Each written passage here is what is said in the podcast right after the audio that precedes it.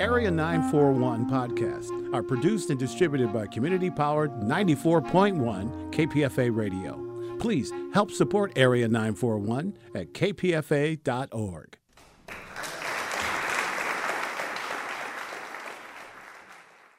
I'm Richard Wolinsky. This is KPFA's Bay Area Theater Podcast, featuring stage reviews along with extended versions of interviews heard on Arts Waves on Cover to Cover. My guest is Joy Carlin, who has directed a play, Widowers' Houses by George Bernard Shaw, at the Aurora Theater through March 4th. That's in Berkeley.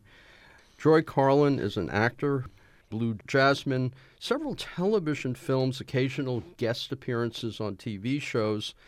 Over the past few years, you've become a director, which we'll talk about, and also was the um, interim artistic director at Berkeley Rep and was the associate artistic director over at ACT. But first, before we go into a little bit about your career, I want to talk about widowers' houses. I was saying before we went on the air that I was with a friend of mine who knows a lot about plays. This is a George Bernard Shaw play he'd never heard of. That's right. Every time I mentioned to someone I was doing this play, they said, Really? I've never heard of that one.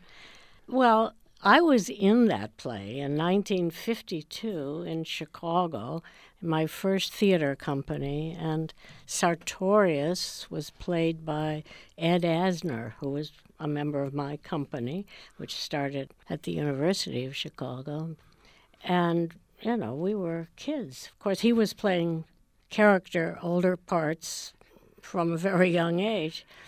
Of course, I've heard of it. Aurora Theater did the play some years ago at the Berkeley City Club before they moved into their wonderful new theater. It happens to be Shaw's first produced play.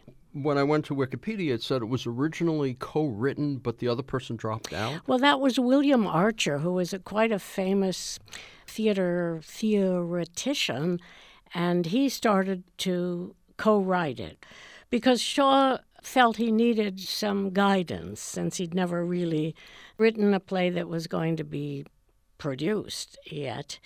Also, I must mention that Shaw was influenced and sort of spurred into writing this play because he heard a lecture in London by an American economist named Henry George. And I have this information from a very nice person who wrote me a note about it when it was announced we were going to do this play. And he said, I think you should know this. And I found it really, really interesting. He gave this lecture in London that Shaw happened to go into and listen to. It was about, of all things, income inequality. This inspired him because Shaw, looking around him and saw the conditions of some people, the way they lived, the slums in London, and he decided that was really an important issue and he should write about it. And he thought the best way to get around to many people was to do a play if he wanted to write a play, it had to have some social significance. And indeed, this play does, and it rings true today. I had thought, not knowing Shaw's history, that he must have started young, but he was already he, 1895. He, he was, was, already in his like 40. late 40s. 40. Right, that's right. So he started late. Yeah, and he wrote 68 plays after that. And many of them, like Widowers' Houses, deal well, they all deal with social issues so, on yeah. one level but there another. are four that he calls the plays unpleasant, and this is the first one. They are actually about social issues. Mrs. Warren's profession's about prostitution, and the philanderer is about philandering. and um, I think Major Barbara is the other one about the arms industry and big capitalists course, that's another topic, but that's such a wonderful play. Well, but that man, like Sartorius in this play, he has several sides. He's not just a horrible criminal. That's one of the elements where Widower's Houses crosses paths with Major Barbara, in that the argument by the villain is really powerful. Yeah. It's really powerful. It's almost as if he sat down and said, What is the best argument I can come up with? And then he leaves it to the audience to decide. Yeah. Well, I'm not sure that's such a good argument that he gives. He says it's useless to give the poor decent conditions because they don't know how to live in them. Did Tom Ross choose to do the play, or did you approach Um, him? Or I'll tell you something interesting. I just uh, love the Berkeley audience. It's incredible. We've been getting a lot of letters at the Aurora to please bring back the classics. So many of the classics that I'm very used to loving and doing, and having large casts, being a member of the company at ACT for 25 years, is there are a lot of people in them, and we can't do a play with more than six people. So in this play, I've got six actors, and one actor plays two roles, and that's necessary. But here's a play that they had done before. I always loved doing this play, and I thought it was very timely. I don't remember really whether Tom suggested it or I did, but we both agreed it is a classic, and it has fewer characters than most and let's do it again because uh, people don't even remember that it was done then. Well, we still have a few. After 25 years, we still have quite a few people who are still alive who uh, were subscribers back then. one of the elements of it, of course, is that because it's so rarely produced, this is one of the few chances anybody will get to see this early Shaw That's play right, and true. this political play about homelessness and the poor. Yep. As a director, when you're looking at a play from 1895, as opposed to, say, Tally's Folly, are you looking at directing it in any different way? Are there certain keys to directing one? Well, this play, I was talking to my cast about this because, like every play, we start rehearsals talking about the characters, the depth of their mm, all kinds of things about their uh, education, their point of view, and so on, their psychological mm, you know, problems. But at a certain point of the, of the rehearsals, I, I had to give a little talk about this play is not a naturalistic play. And of course, I look at it as being on the Geary stage. That's, you know, a good place for this play.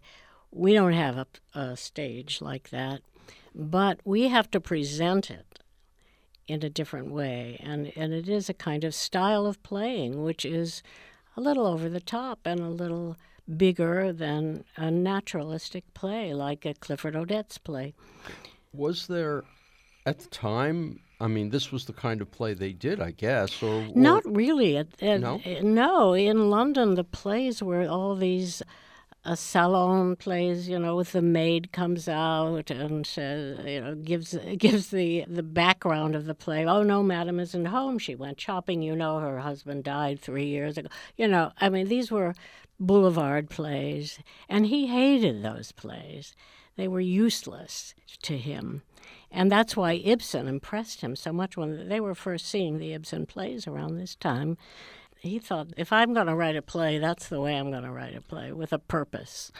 Joy Carlin, when you're walking into it and talking to these actors and saying, well, this is stylized, what does that mean in terms of their performance and how you're guiding them? Well, basically, they have to be truthful to their character and to uh, whatever they're trying to achieve in the play.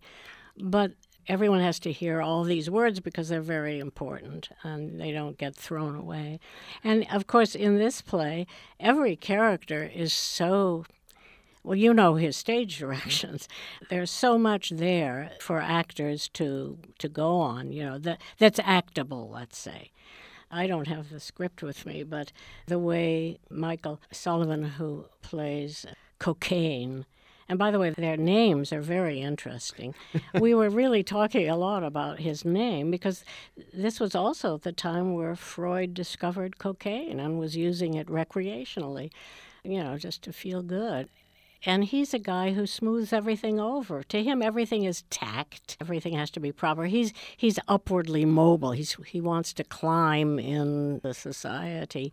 By the way, so is Sartorius for his daughter. He wants her to marry Dr. Trench because he has royalty in his family. He wants her to be treated that way, even though he himself, I don't want to give things away, but he, you know, he he was very poor as a young man. The name Sartorius. Sartorius, right? And Blanche is white, right? Something blah. She's very feisty. And by the way, she that was quite a sensation. That character, a woman who behaved that way, who beats up her maid, you know, and who is so rude and awful. So you know at the end at least I wanted to bring that out that Trench is not going to have a happy life ahead of him.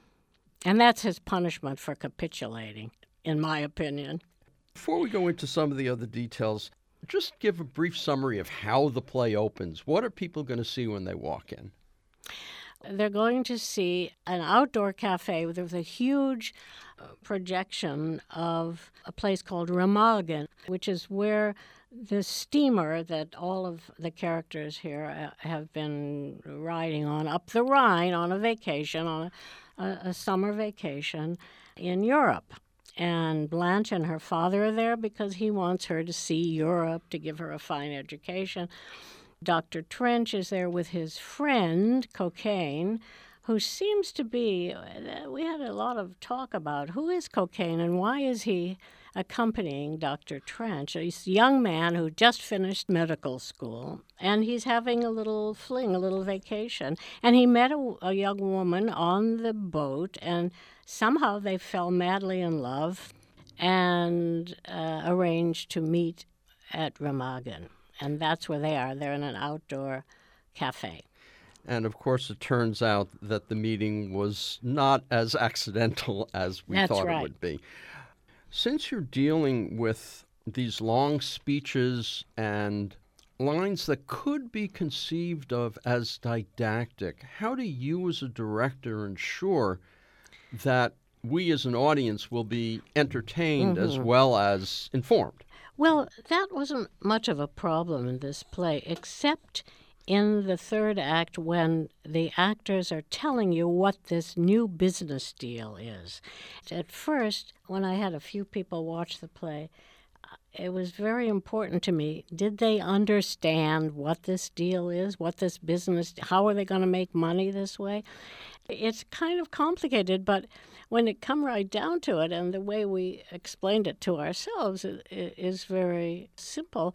It's urban renewal. They get secret.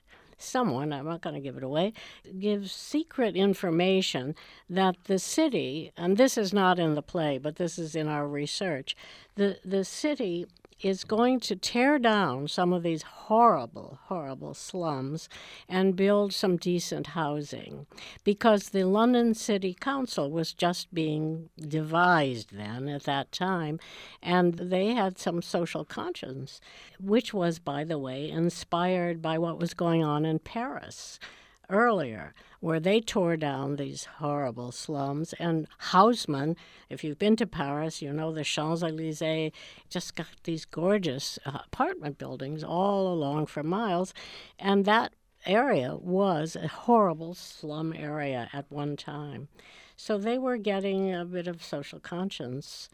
Someone had some secret information about that and therefore was able to talk some of these slum landlords into improving some of their buildings because then they would be worth more money when the city came or other other entrepreneurs came to tear down those buildings because they had to be paid to do that. They had the owners of the buildings had to be paid.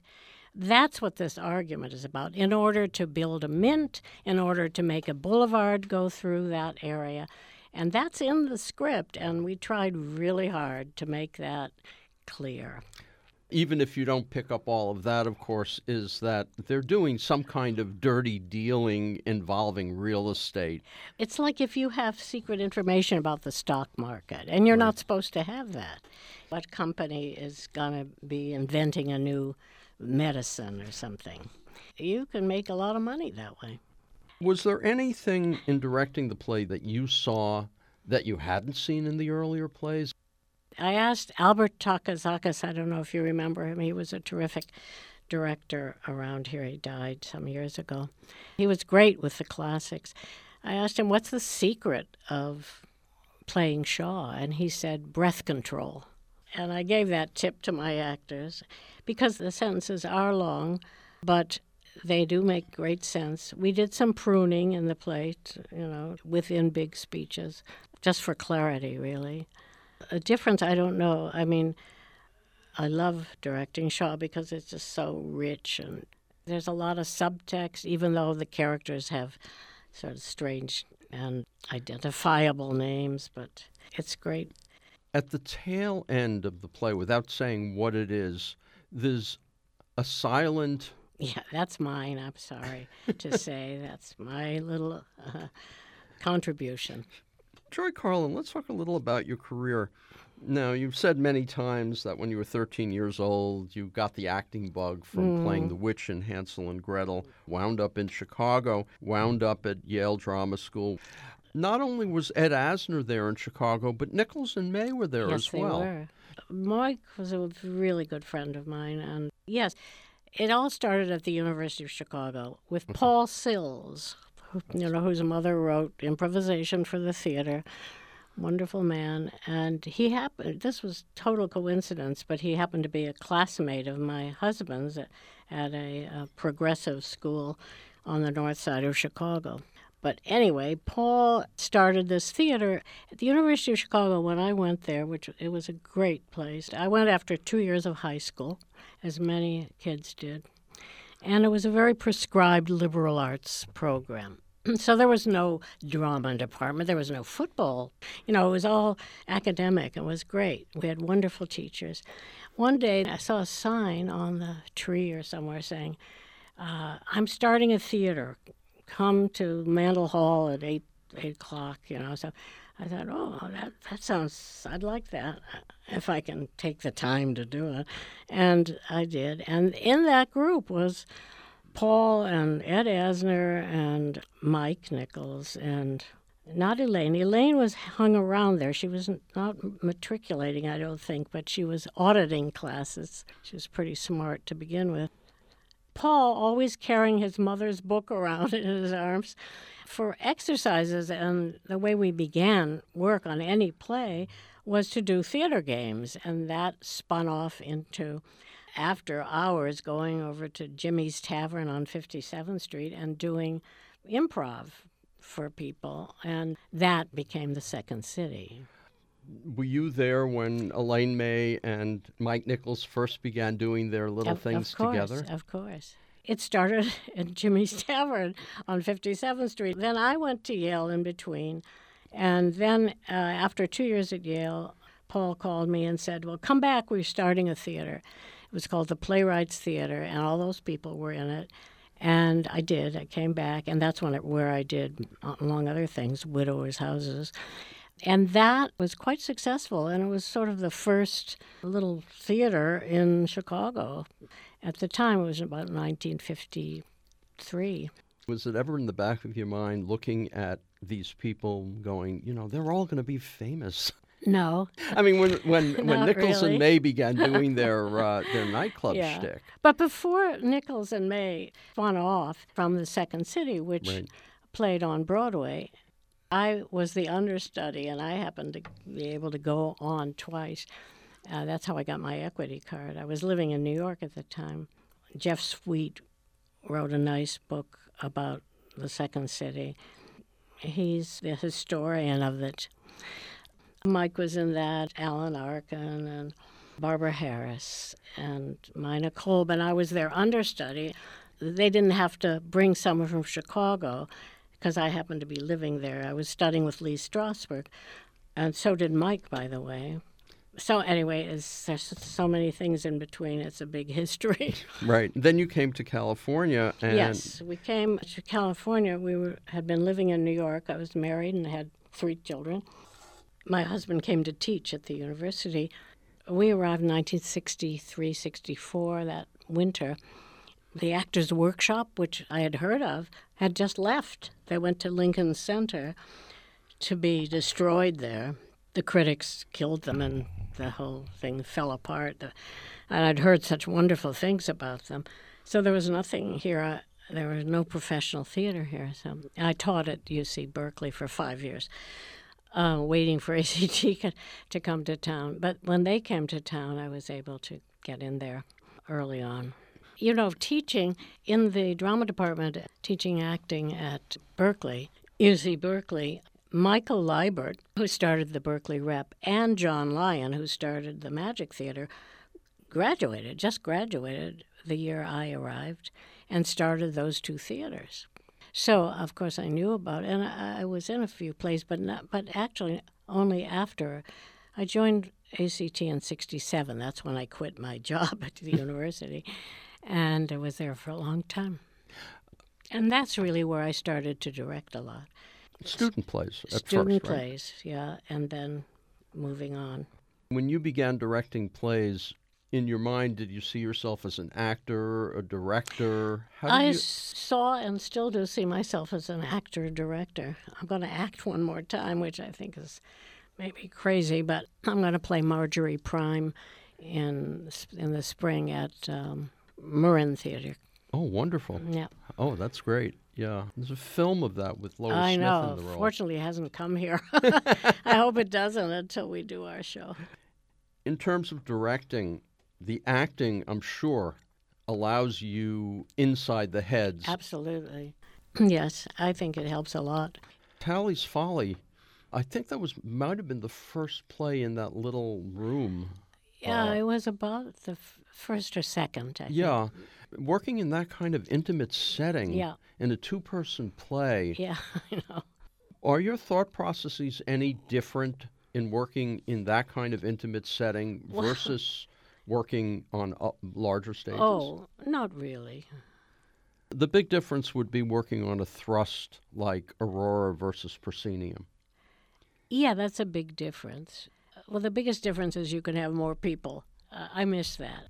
15 people on the stage or you know some actors playing extras or you know that's a, that's kind of fun when i was looking around the internet i found an interesting quote from you from a few years ago in my mind when we lost the repertory system we lost everything that's a little extreme, but I feel very strongly about that. I can't imagine how wonderful it was uh, acting with people you've acted with before. Now, we have a kind of a big pool here of actors, and um, I'm trying to think if in my play right now, some of them are new to me.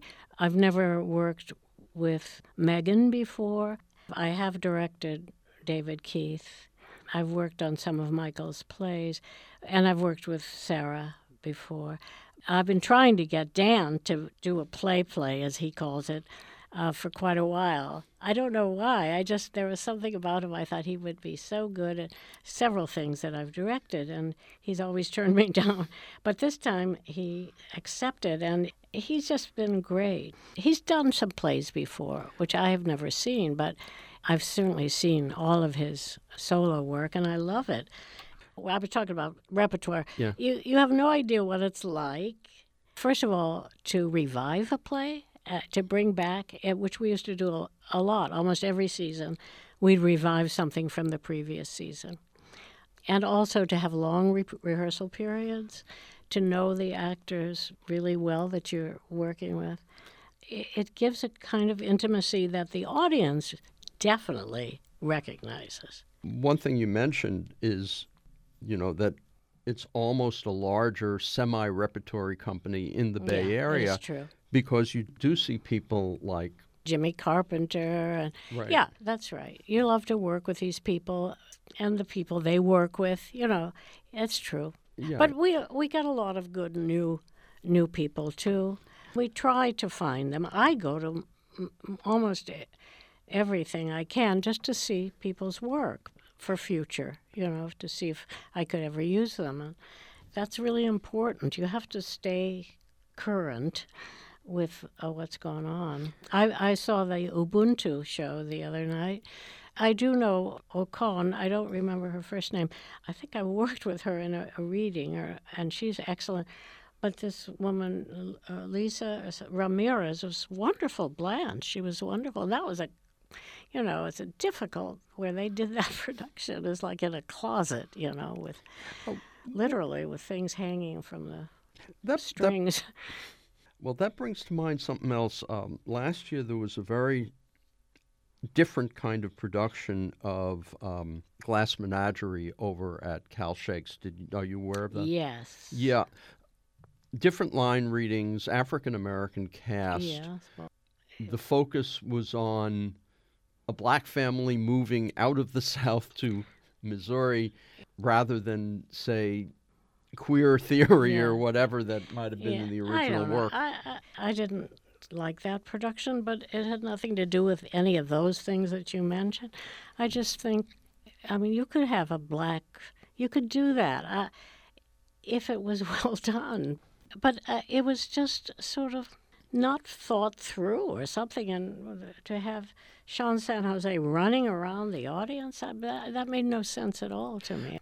So you don't have a problem with making the kinds of changes to transform a play, which is no, as long as uh, you're really faithful to the play and you bring out what. Hey, look, I mean, when I direct something, I try to bring out what the playwright had in mind. Of course, I push it a little bit in this play because it's uh, such a contemporary issue that but to push what's already there is not so bad as to impose something that uh, you know uh, makes no sense. I, I don't get that.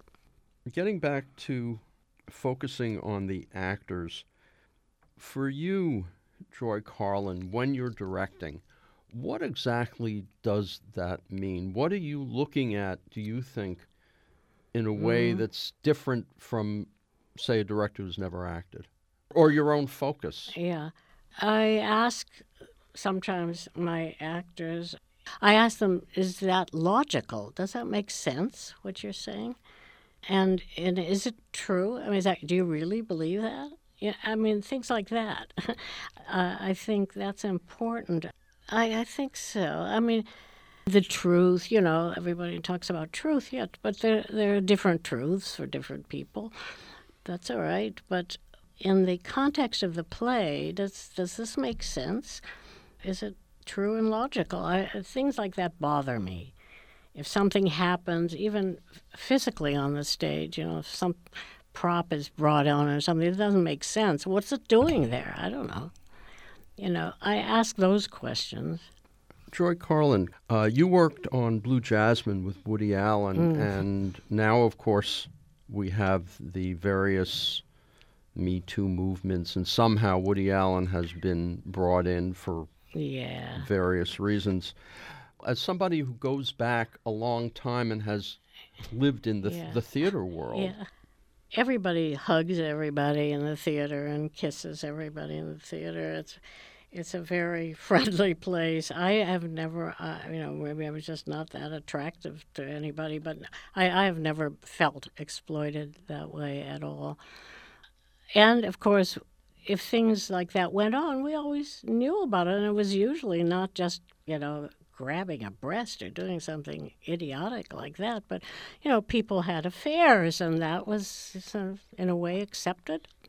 People got divorced, married uh, some some friend's husband. You know, you know, I mean, it's that just happens, but. I, I'm just amazed at all of these things that have come out. I grew up with three big brothers. They put me off of men so much, boys, when I was a kid, that I never had a date till I was about 19. I, I mean, I. they they told here's my favorite my brother uh, told me yeah look this was you know what in the 50s don't stand in front of a jukebox without your slip on you get the jukebox, you get the period and everything, you know. And I didn't even know what he was talking about, you know. But anyway, I have two sons. Don't their mothers teach them how to behave? I don't I don't get it, you know what I mean? I don't understand that. You said you're working on Marjorie Prime for Marin Theater Company. Mm. Do you have any directing gigs lined up after this? I don't. One other question. All of these various movies and TV gigs, what would happen? You'd be working on something, you'd get a phone call from your agent saying, Do you want to do such and such? You know, the actors are very, very poorly paid in the main, and there's an equity rule that I think is a good one. You can break a contract for more remunerative income. Well, this just happened the other night. The night before, I saw this excellent production of Red Speedo in Walnut Creek. Gabe Marin is in it, and he's I'm one of my favorite actors. He moved to New York, and of course, he gets sent back here to do plays. But anyway, who was it? Oh, gosh, he's a lovely actor. He plays one of the four roles in this play. He suddenly got a national commercial. And he said, "Oh, I, I- I'll be back in time." Well, we know that you know anyone who's worked in film knows that they don't care about plays, and they'll keep you as long as they want. And of course, he didn't come back, and so Michael Butler had to go on, the director and the artistic director, and he did with a script. And we, you know, we were talking about it after the show last night. But anyway, good for him. You know, the audience accepted it, and that's that happens. Yeah, we don't get that much commercial work here. Uh, there isn't. There used to be, and if there isn't a, a series filming here, as there have been in the past, uh, then it's really hard to to get uh, some work that helps helps you live here in the Bay Area. It's very difficult. Well, I've talked to actors who have said basically that their TV work, when I talked to Judith Ivey, the TV work can't really talk too much about it because most of it is basically day job. Yes, it is. We've been handling that for years here, so it's, It's part of the system. Yeah. yeah. Thinking back on the plays that you've directed, which was your favorite? Oh dear, that's hard to say. It's easier to pick ones I've acted in. I mean, there's certain memories I have of certain roles I played at ACT. The House of Blue Leaves, I just remember. House of Blue The. House of Blue Leaves was a favorite. Um, I don't know. There have been so many. It's really hard to pick. And directing, I don't know. I enjoy directing a lot. I couldn't. I, it's like naming your favorite child. You know, I I can't do that either. Is there any role that you would like to play? No, no. No? No, I said that last time I, that this was going to be my last. I played um, uh, Meg in uh, at, at Marin about five years ago, the Beauty Queen, and I love doing that. But it's too hard for me to memorize all that stuff, all those lines. Widowers Houses by George Bernard Shaw. It is at Aurora Theater Company through March 4th. And for more information, you can go to auroratheater.org. And Joy Carlin will be coming up later in the spring as the lead, one of the leads of Marjorie Prime at Marin Theater Company.